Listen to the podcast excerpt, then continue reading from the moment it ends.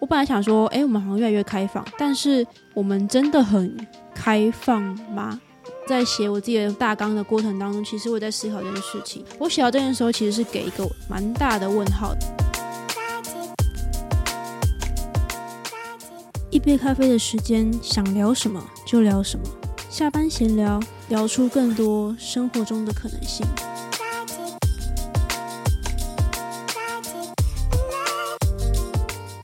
大家欢迎收听 Q 的下班闲聊。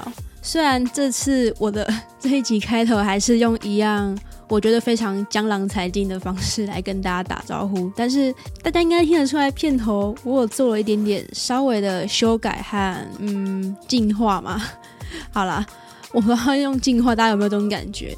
那我就想说，每次都可以做一些调整，然后让不管是呈现出来的品质啊，或是大家听的感受，或者是接收到的东西，都可以更精致，或者是说更棒，品质更好一点。今天比较特别，就是接下来的几集特辑系列的来跟大家呈现，然后就跟大家看到的这个标题一样，它就叫做“理所真的当然吗”的系列。想要用一个更特别的环节来开头，那当然我把时间轴写在资讯栏，所以你也可以直接看一下，说哪个时间点开始。那我刚刚想说，想要特别用这个环节开头，到底是什么环节呢？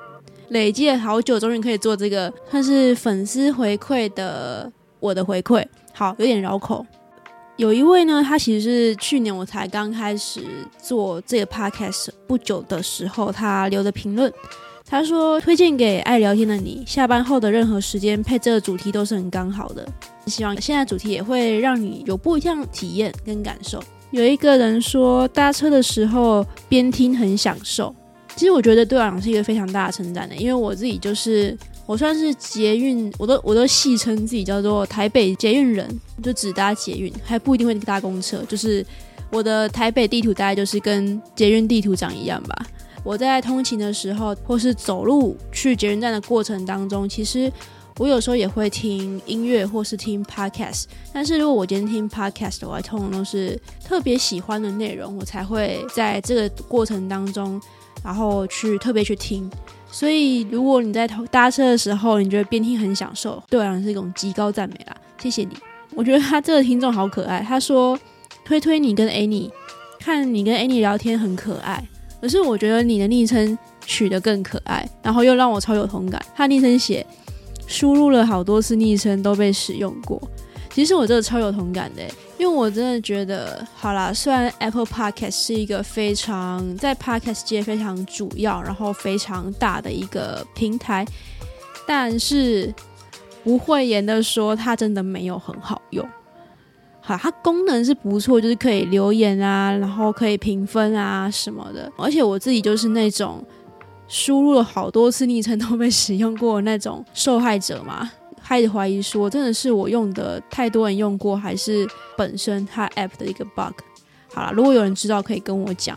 好了，所以我觉得这位听众虽然他说看我跟 Annie 聊天可爱，但是我觉得你用这个名称更可爱。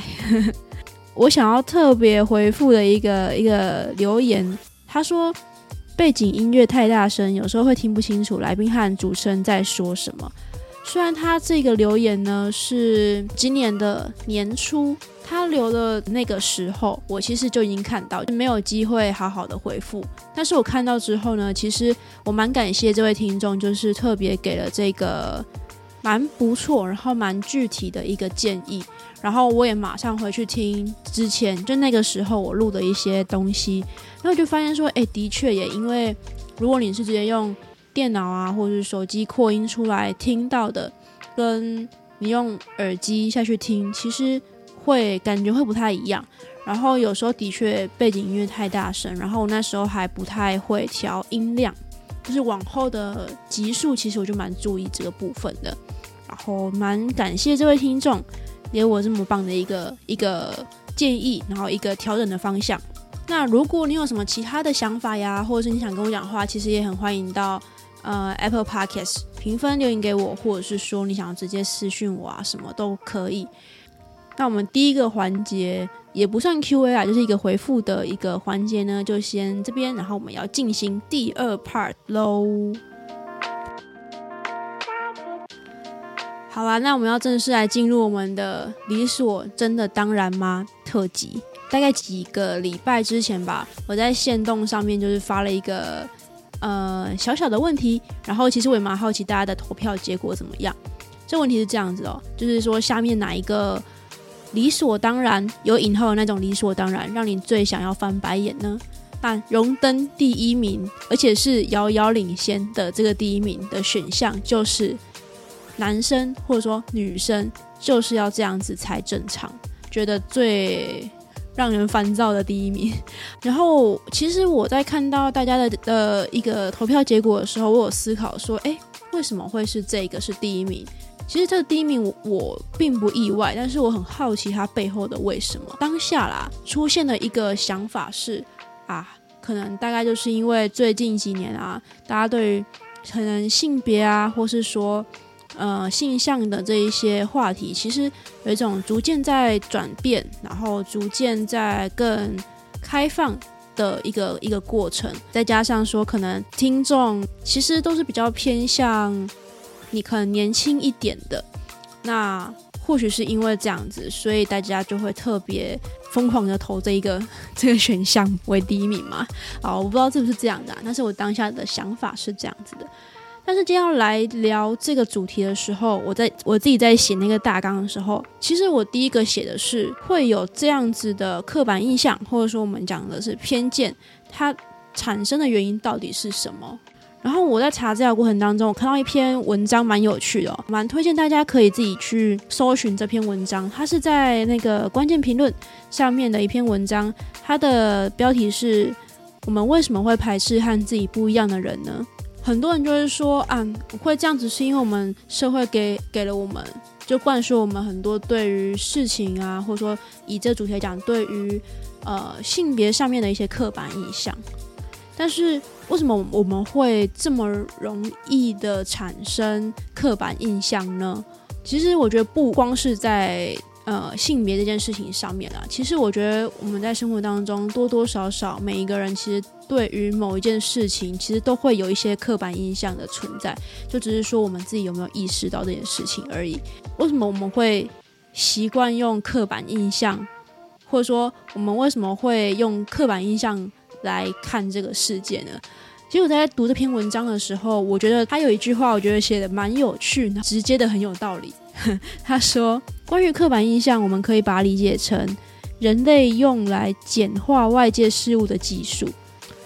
因为社会外界实在太复杂了，所以除了自己专精的领域，我们可以形成比较正确的态度。对于其他各式各样的议题，要基于最不费力的原则。简单来讲，就是我们太懒惰，然后世界太复杂，我们要接受的资讯太多，所以我们会选择用一个我们觉得最有效率的方式来。”理解这个社会，理解我们身处的这个环境，其实这不难理解啦。就是以我自己来讲的话，就是之前前一份工作的时候，最一开始在做这工作的时候，因为不熟悉，所以很多事情就是会处理比较久。但是久了之后，好像拿到一些诀窍了，发现说，哎，有些事情我可以先做好。我愿意先做好的原因是什么？其实只是因为我很懒惰。我这个人其实蛮懒惰的，然后我会想了很多的方法，要怎么样来偷懒。然后让之后的在处理一样的事情的时候可以更有效率，所以我看到这句话的时候，我觉得有点异曲同工之妙。就是原来我们在理解这个社会的时候，我们也会因为觉得啊，我们要了解这么多事情实在是太累太复杂了，所以 OK，那有一个大家已经整理好的一个刻板的印象，那就先用这样的模板来理解这个这个世界吧的这种感觉。会用我们比较容易记得的方式来记得我们的这个环境，就算可能某一天夜深人静的时候细想，你可能觉得哎，这好像不太对，但是这个模板其实就已经在我们的脑袋当中了。比如说像男生就是会比较勇敢啊，男生就是比较不会哭啊，然后或者说哎，女生就是比较比较情绪化，或者说。比较容易同情别人等等的，或者说女生就是会比较爱干净之类的，像这样的刻板印象，对我们的机制来讲，只是想要让我们自己偷懒的一个源头。但是为什么这样会有问题？我不知道算不算走偏呐？但是就是当这个刻板印象太重的时候，其实我们会默默的转换成我们产生偏见的一个点。转变成偏见，那那是什么样子呢？大家可能会觉得说没有，我没有偏见啊，没有歧视或者什么的。我原本也这样觉得我自己，但是想一想发现，哎，不是哎，这偏见是什么样子？就是举例来说，可能你会觉得啊，刺青的人就是比较危险的人物啊，呃，抽烟的人啊，他就是观感不佳。我们都会知道说啊，这样子去定义一个族群，其实有点以偏概全了，有点不太公道。我们都知道，但是还是会习惯性的用一个模板去定义一群人，一个或是一个族群这样子。回到今天的主题，就是说，诶，男生或者说女生就是要这样才正常。但是我没有想过，到底什么是正常吗？又或者是说，到底是这个正常到底是谁定义出来的？我也觉得这完全没有什么标准答案。那我会分享我自己的看法。现阶段的我会给出一个答案，我觉得它其实跟道德有点一点点的类似，就是说怎样才是有道德，怎样叫做没有道德？其实这不就是社社会上给我们的一个模板嘛？就跟之前。我们刚刚前面提到那个刻板印象，其实有点类似，就是说好像要这样子，你要这一套答案，你要这个模板才叫做正常。虽然我说是这个社会，但是其实指的只是说这个社会的大多数人，最主要的那一群人是这样认为的，有点像多数决嘛。因为我觉得这样不太 OK 啦，就是说，诶，多数觉得说，诶，这样才是正常，然后我们的答案可能跟他们不太一样，那可能就是不正常，对啊。所以，嗯，在这样的方式去思考之下，可能我们要想说，哎，真的这样的正常是我们要去继续去 follow 的吗？还是说我们可以默默的做一些你自己的对于正常上面的一些调整呢？但是我不会研究，就是说，其实很有些有些东西啊。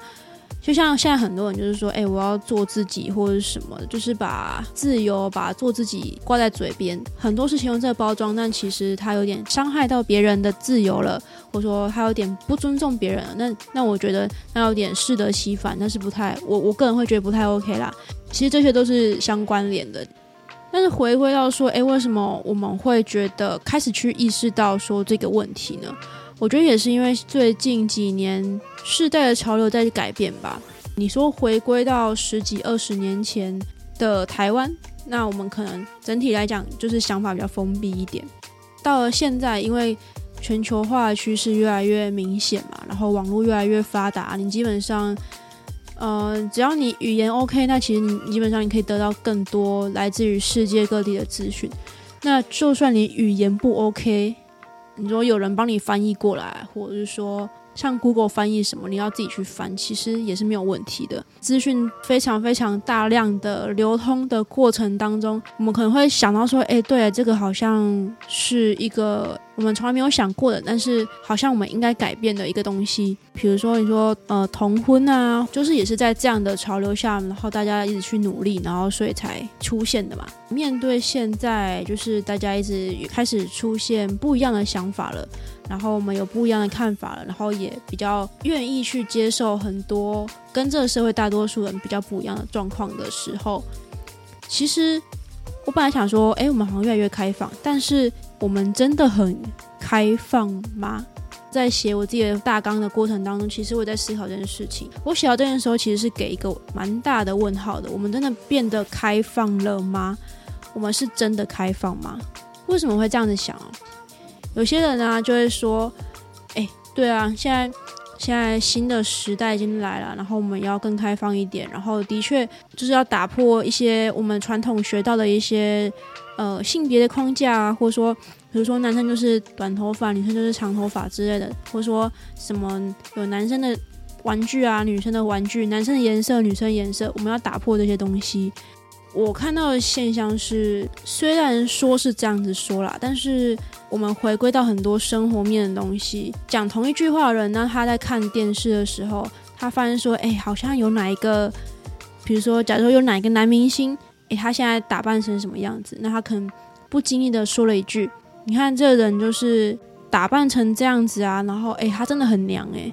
嗯，我不知道大家怎么想啊，但是至少对我来讲，它是一个相互抵触的一个状况。就是你觉得你要包容别人，然后你觉得没有标准答案，你觉得每个人都有个体性，都有自己的选择存在，但是你却觉得，诶，他这样长得很娘诶，我会比较敏感一点，然后可能会觉得就是带有歧视性在里面一点，或者是说又有另外一种状况是，可能有些人会觉得。嗯，我身边有很多同志朋友啊，就是所以我没有歧视，我没有怎么样，我没有觉得他们不正常或者是什么的。有些人就会非常小心翼翼的问说：“哎，那你跟你的家人讲你的性向了吗？或者说，哎，所以你是喜欢同性吗？”当他在问的时候，他都会超级小心翼翼，然后超级小小声的。但是对对我来讲，会觉得何必这样子呢？好啊，可能有些人会不太理解我这个到底这是什么意思哦。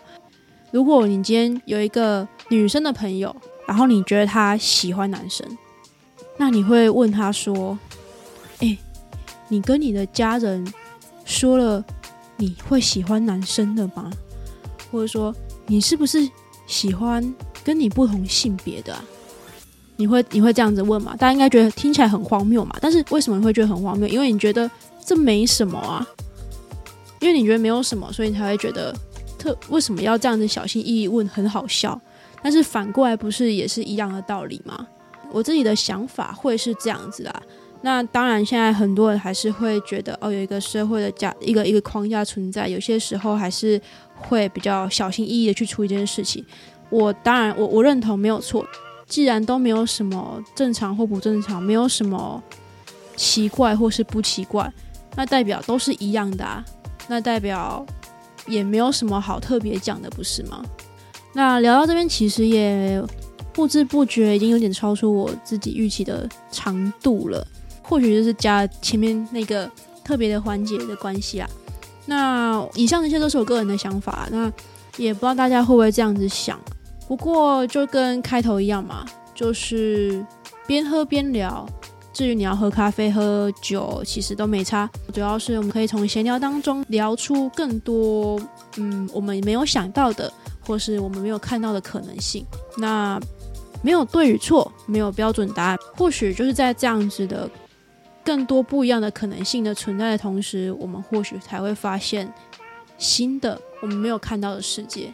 那我们这一集理所真的当然吗的系列聊到这边了。那之后还会有陆陆续续不同的小小的主题，那也欢迎你一起来加入我们的闲聊行列。好啦，那就先这样喽，拜拜。